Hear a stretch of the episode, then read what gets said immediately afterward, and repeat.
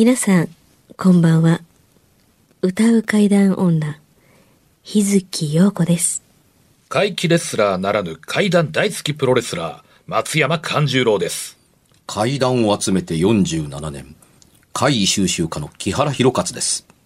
この番組は、オカルト番組でも、心霊番組でもありません。怪異収集家である作家の木原博勝さんが、実際に直接取材した実話怪談を語ります。日本で唯一の怪談専門ラジオ番組です。木原さんといえばあの今や伝説の実話怪談本、新耳袋シリーズの作者でもおなじみですよね。他にも、うずしお怪談やつくも怪談といったヒットシリーズも出版されてますよね。その木原さんによるこの世のものではない話、もののけの話、不可思議な話といった実話怪談を季節に関係なく毎週聞くことができるなんて、怪談マニアにとっては夢のような話ですよね。夢どころか悪夢よりも素晴らしいことですよ。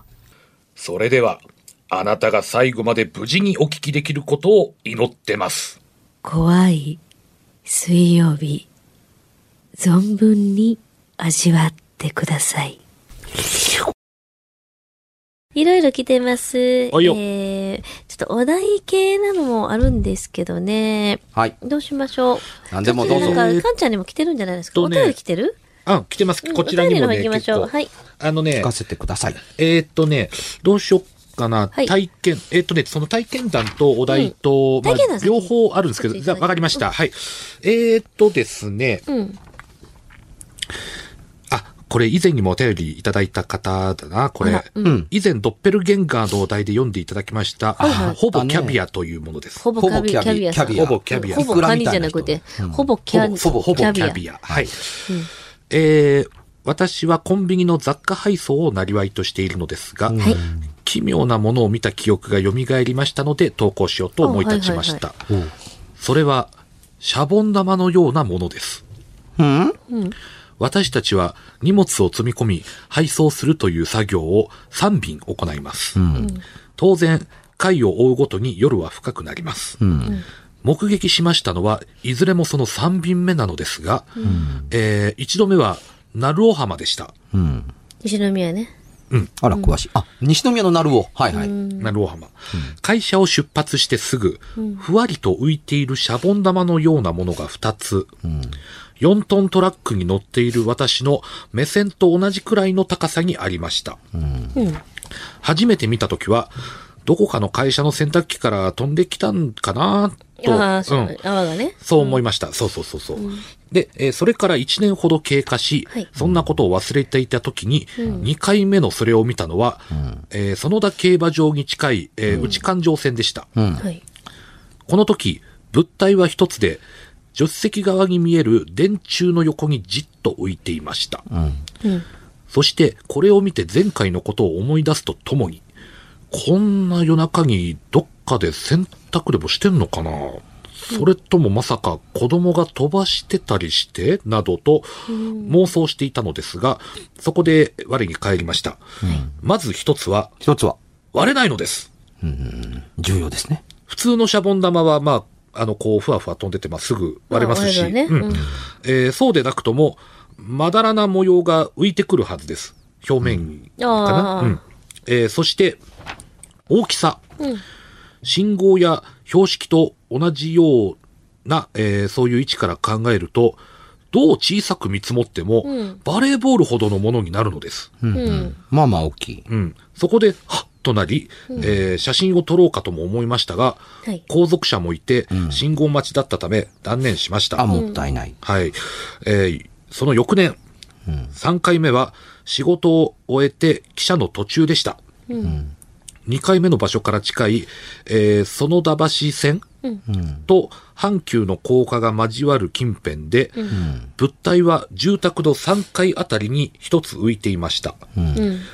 その時は対象物が遠いのと、うん。うーんと早く仕事を終えて帰りたい気持ちから、信号が変わるまで観察だけ行いました。うん。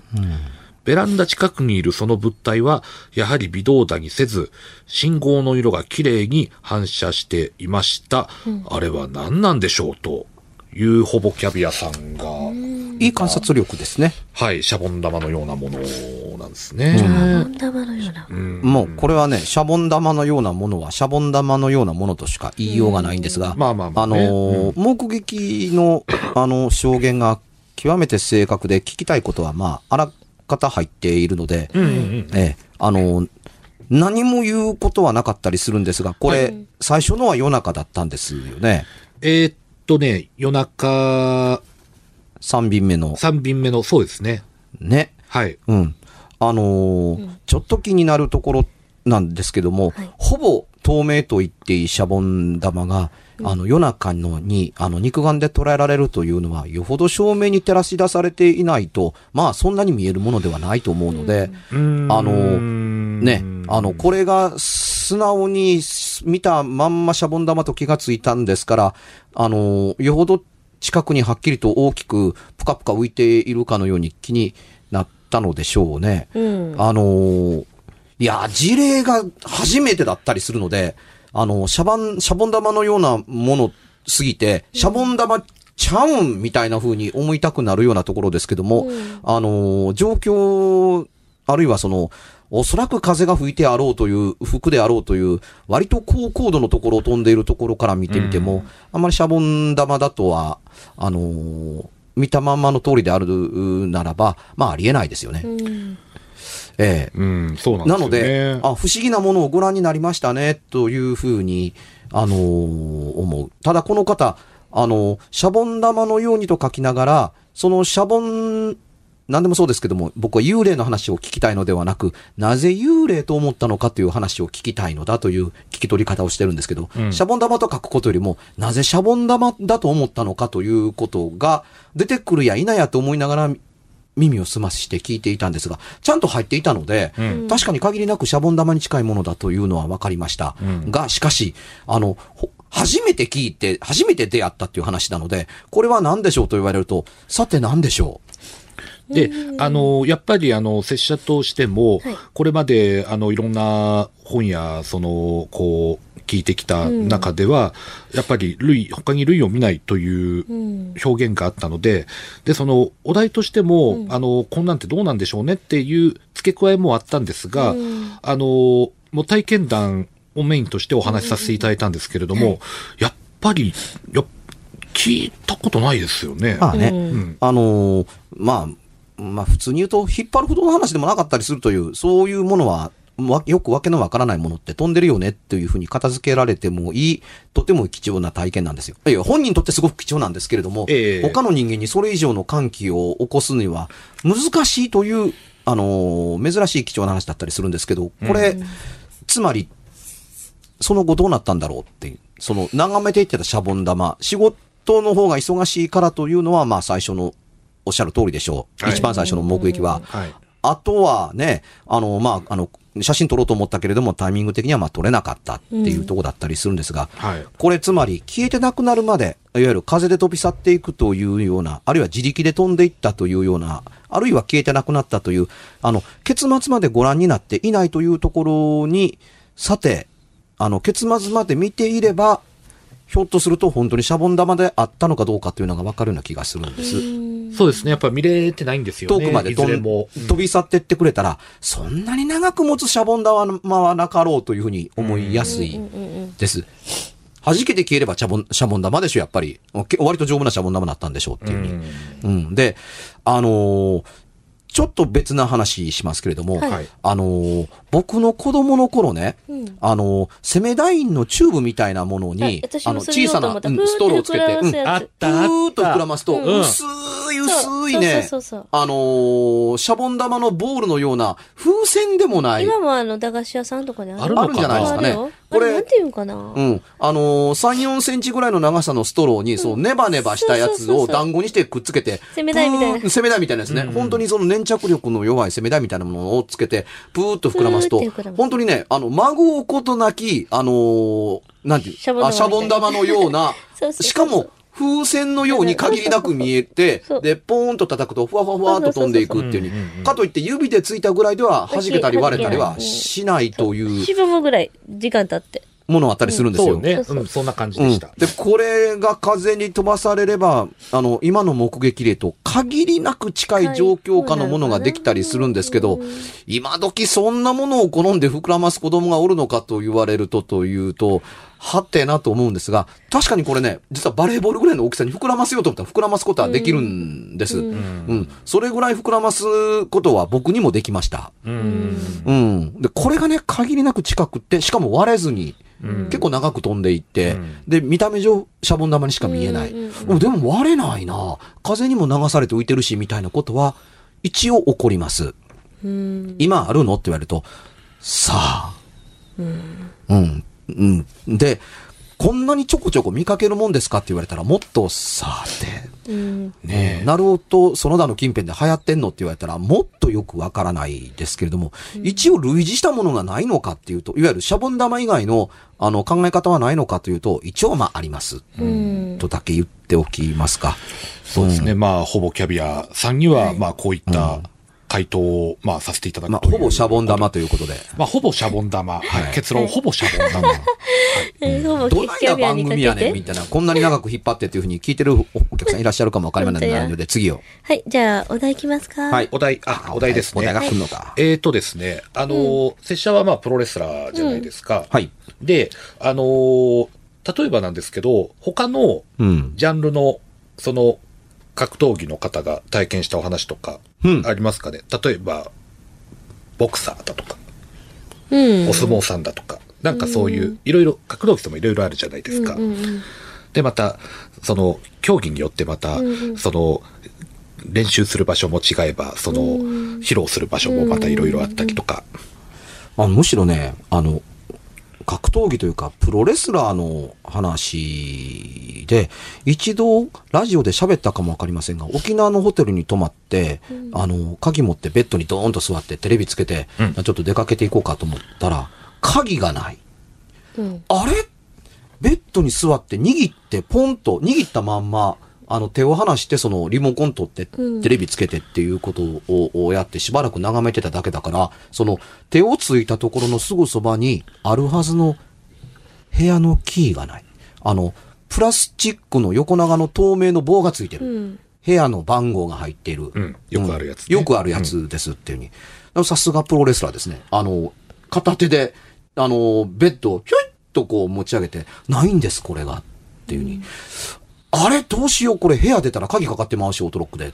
どうしよう？どうしよう？入ったばかりで他に、あの、鍵があるとも思えない。だベッドの上にしか座ってないんだもんっていうので、フロントに降りてって鍵がなくなっなくしたんですっていうふうに。お客様はチェックインされたとこですよね。ええそうなんです。ベッドに座って横に鍵置いて、テレビのリモコン触って、同じ場所に手を置いた時には、なかったようなっていうふうに。いや、でもね、部屋いくら探してもないんですっていうところに、あのー、というので、別のお客さんが、あの、ここの鍵なんですけども、って、鍵持ってこられるんですって。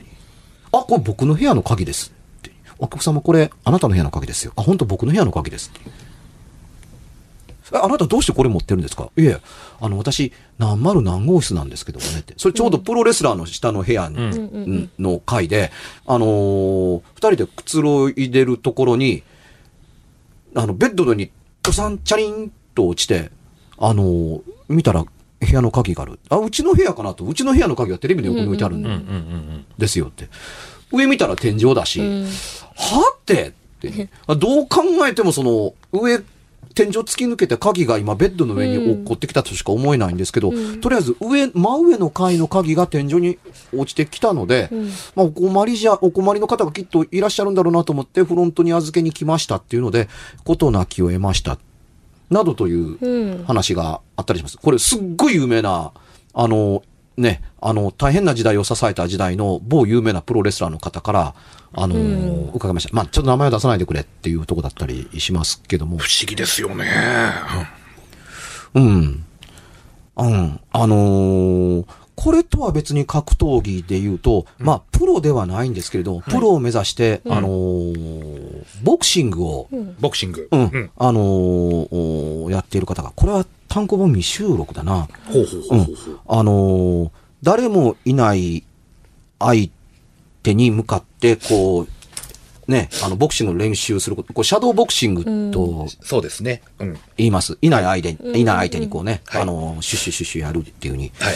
この、あのーおね、えーシャドーボクシングを、あのー一人で、えー練習やっている時かな。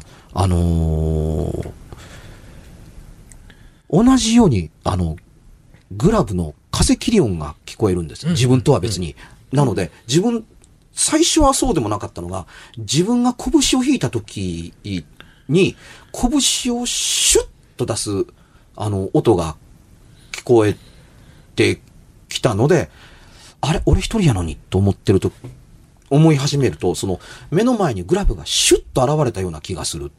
それに、に、体がずっと同じように練習を繰り返しているので、自然に相手から打ち込まれてくるものをスッと避けて返すっていうような、あの、む面と向かったシャドーボクシングをやってるかのような、相手人いないんですよ。ただし、す風切り音がしたかと思うと目の前にグラブのあのー色が、スッと一瞬赤いものが現れては消えるっていうのがわかるので、本能でね、避けるんですって、スッと。あの、練習なのでお互いに本気で顔を当てようと思ってないので、顔の寸前でまあ、止まるもんだと思ってください。で、一応それをその、あの、もし貫かれたらという体でまあ避けるんですっていう。これがね、あ、なんかこう、練習してる充実感があるような気がして、その相手と、あの、シャドウをこうやってたんですよって。はい。やってるうちにねっていうに、これ3分間やるんです。うんあの、体で3分間覚えさせるために。あの、ラウンドのね。ラウンドの、あラウンドの体感を覚えさせるために、これがね、あのー、1分半を超えたと思うあたりに、うん。あの、自分のすぐその先に、あの、レ同じくシャドーボクシングのための練習用なんですね。あの、大きな鏡があるん。ですよ。これに自分の姿が映っているということに気がついたんです。つまり今見てる目の前に時々目の前にその赤いものが風切り音とともにシュッシュッシュッとこう飛んでくるのが見えてるけども、これがね、あのー姿が見えないもんだと今は思ってるけれども、あの鏡にはどうなんだろうとチラッと見ると、まあ正面に向かいまってもう一人の選手がいるんです。うん。さっと目を、ほんの一瞬です。もうもうね、コンマ何秒の世界だと、視界の世界で、あの、あの、目の広がりの世界、あの、視界の方ですね。視界の世界ですって。確かに目の前に誰かがいて自分に向かってこうやってるっていう、ヘッドギアをつけて同じように、うんうんうんうん、あのぼんやりしたあの顔の人間が自分に向かって、懸命にシャドウを打ち込んでいるのに対して自分が本能的にこう、首をかしげるかのように避けたりやりながら、シャドウを返して、えーい。る。はい。あの、向こうが出せばこっちが避けて引っ込みこっちが出せば向こうが首を傾けてシュッと受けるという、あの、奇妙な連携プレーの練習をやってるという姿を鏡の中で見るっ。ていうふうに。で、すごいな、これっていうふうに、あの、自分の心の中で、すごい練習になって、おかしいと思ってないんです。うんうん。あーすごい練習ができているって、いい相手だと思って、シュッシュッシュッシュやってるっていう。で、それが分かってる時に、心の中で、あ、3分間が来るっていう時に、あの、あの、ちゃんとゴング鳴るんですよ。3分間来ると。あの、せ、あらかじめセットしてねトしてあるやつが、うんうんカーンっていう風になった途端に、向こうもピタッと止まって、拳がダランと下がった。止まったから鏡をちゃんと見れた。うん。たたパッと鏡見ると、あのー赤いヘッドギアをつけた、うんあの選手がダラーンと、うんあのー腕を下げて、はぁと肩をついたかと思うと鏡の中からスッと消えてなくなった。これはすごい相手がいたという喜びに、ちょっと、あのー震えたんです。うんで、怖いという、いう感じではなかった。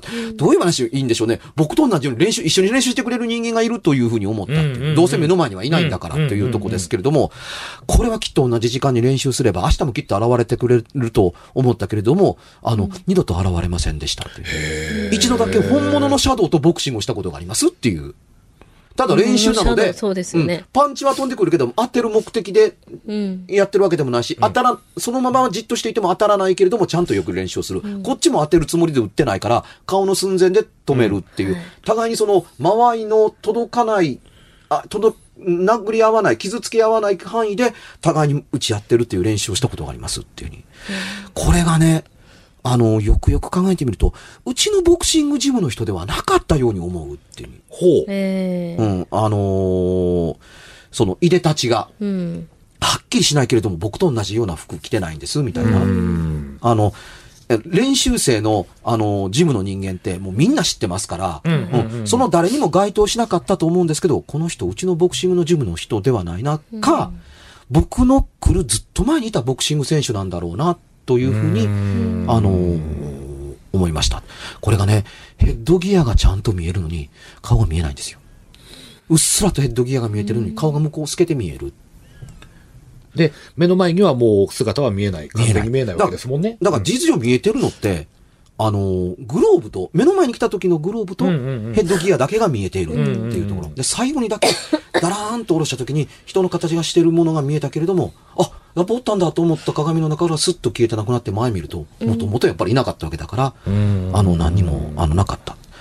ただね、風切り音がね、シュッシュッシュ切る風切り。これね、本物でなかったら、拳がスッと来た時の風圧が顔にふわっと当たるっていうのって、あの、表現できないですけど、うんうんうん。あ、ないとこれは感じないんですっていうに、勘違いでは、あの、この音と、こんなリアルな音と、あの、顔の正面に叩きつけられる風圧ってね、はい。やっぱないんですっていうふうに、これがあるからちゃんと避けられると言ってもいいっていうふうに、ふ音が近づいてくる、あの、風圧が近づいてくるものを紙一重で避けるっていうことを、というのは、あの、を、体感が覚えてるから、視覚を当てにしてないんです。体がほんまに前に選手がおるっていうのを覚えているんですっていう、のがね、印象的でした。という話でしたね。ええいやー、いい話だと思いますよ、これ。やっぱりあの、こう、相手に勝つためにはやっぱりそれ以上に自分を高めなきゃいけないのってすごく孤独なうん。戦いでもあるから、なんだろう、その、あ、ちょっとじゃあ、練習当てになってやろうかな、みたいな、なんかちょっと、来たのかな、そそういうの、念が。かな？うん。うん。まあ、ついでにボクシング都市伝説を、はいあの、一つ言っとくと、あのね、明日のジョーもやってますけども、あの、天井からぶら下げたサンドバッグっていうのがよくあるじゃないですか。はいはいあはあ、あるあるある。サンドバッグに浮かんで消える憎いアンチクショーの顔めがけみたいなね。はいはいあ、あん中砂入ってませんからね。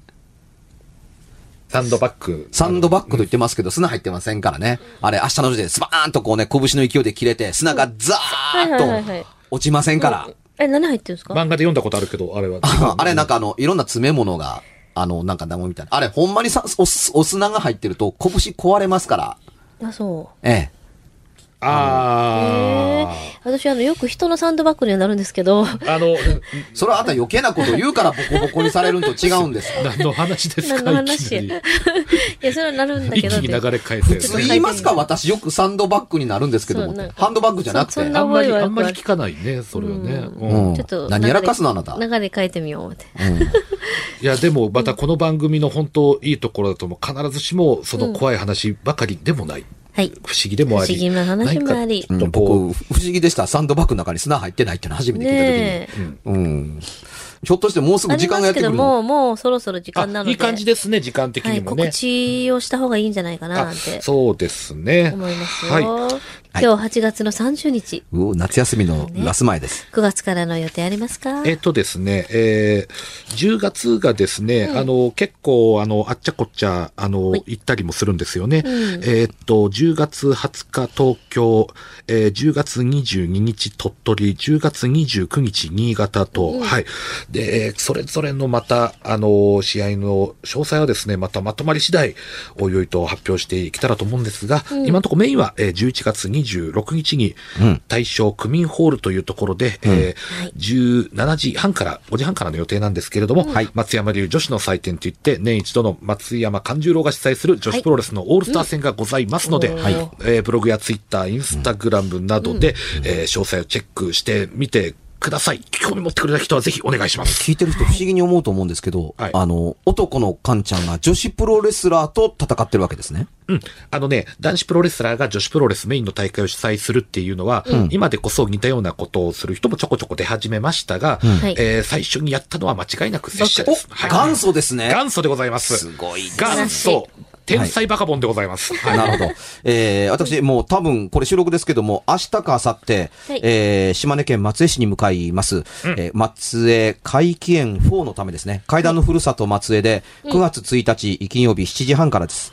えー、小泉ボンさん、小泉八雲の4代目と私と一緒で、松江階段談義と、えーいうタイトルで、現代の視点で古典の話をしましょう。階段の原点を喋ろうということをやるんです。はい。えー、明けて9月の2日3日、あやかし会役も企画演出声優の茶風林で、豪華声優陣で僕の原作と小泉役務の原作の朗読会をやります。茶風林、伊藤美希、鶴岡聡、中原舞、佐藤拓也、北川里奈、ゲストで私も登場します。なお、9月の2日にはオールナイトで、えーサブカルのあのトークライブを僕やろうと思ってます。なかなかホテルが取れないので、泊まれない人のために、オールナイトで喋ろうじゃないかというところで、僕は、えー48時間の耐久レースで頑張るつもりですので、でねぜひともいらしてください。はい。超人やん、超人。任せて。ほんまです。筋肉マン、筋肉マン。うんうんえー私、日月の子の方は、日月陽子、釣り点々の日月陽子で、えー検索してください。はいいろいろ SNS とかね、ホームページもありますんでね。はいよろしくお願いいたします。はい今夜はいかがでしたでしょうか？何もなければいいんですが。え？ちょっと、あなたの城、誰ですか？番組では、お便りや感想のほか、あなたが体験した怖い話や、あなたが聞いた身近な人の不思議な体験、また、怖い写真や、曰く因縁のあるものなどもお待ちしています。メールの宛先は、階段アットマーク、jocr.jp、k-a-i-d-a-n アットマーク、jocr.jp。ファックスは078-361-0005、078-361-0005。おはがきは郵便番号650-8580、ラジオ関西、階段ラジオ、怖い水曜日まで。ぜひ、本物の怖い話を私に教えてください。お相手は、歌う階段女、日月陽子と、階段大好きプロレスラー、松山勘十郎と、そして、階段を集めて47年、木原博一でした。それではまた来週、お耳にかかりましょう。この一週間、あなたが無事でありますように。